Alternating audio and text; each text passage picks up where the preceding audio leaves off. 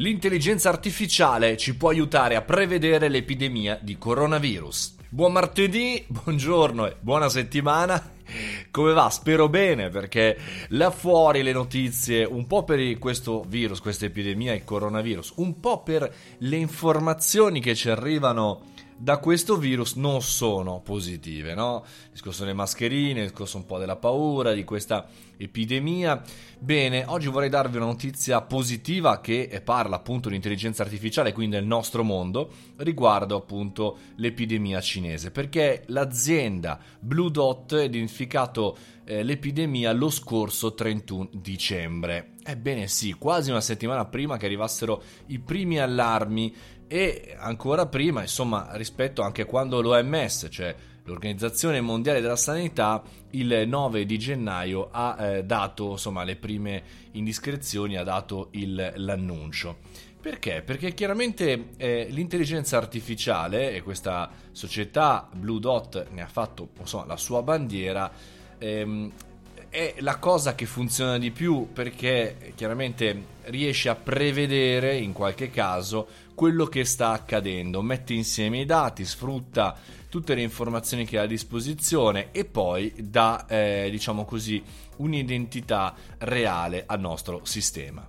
Una cosa interessante che tra i dati che eh, questa azienda utilizza non ci sono i social eh, perché eh, i dati sono troppi, sono, diciamo, possono portare a imbarazzanti passi falsi, insomma tutta questa epidemia, chiaramente le persone scrivono cose che pensano ma cose che non riescono a verificare, per cui si basa sui dati eh, certi, su anche come velocemente si muove eh, l'informazione e come si muove anche la stessa epidemia, perché effettivamente uno dei grossi problemi ad oggi non è tanto sapere eh, che c'è l'epidemia, o meglio, vedendo il governo cinese lo è anche per questo motivo, ma anche capire come eh, si diffonde e come si trasmette. Chiaramente l'intelligenza artificiale eh, fa eh, carico su questo, sul fatto di poter muoversi in autonomia molto velocemente, molto più velocemente anche degli stessi eh, scienziati nel prevedere la diffusione, meno purtroppo ad oggi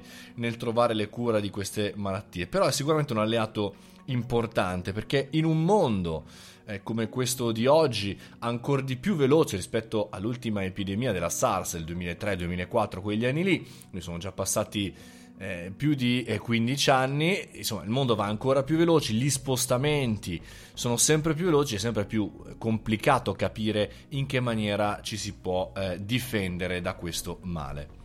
Grazie quindi al machine learning e al linguaggio naturale questo sistema, questo algoritmo riesce a distinguere anche i falsi positivi, ma dopo aver identificato un potenziale pericolo la palla passa a un operatore eh, umano che lavorano per verificare i sospetti del programma e danno o meno poi l'informazione alle aziende sanitarie. Quindi fondamentalmente Blue Dot o tutte le altre eh, start-up e società che lavorano in questo mondo come eh, Metabiota o altri lavorano per cercare i sentimenti online, ma non sui social, non solamente sui social, anzi che si prendono i più grandi falsi positivi. Insomma, in un'epoca dove si va sempre più veloce, sempre più eh, veloce lo spostamento degli esseri umani all'interno del nostro globo, sempre di più la, eh, l'intelligenza artificiale riesce a eh, aiutare chiaramente tutto quello che è il mondo eh, nostro degli esseri umani e quindi essere da supporto per risolvere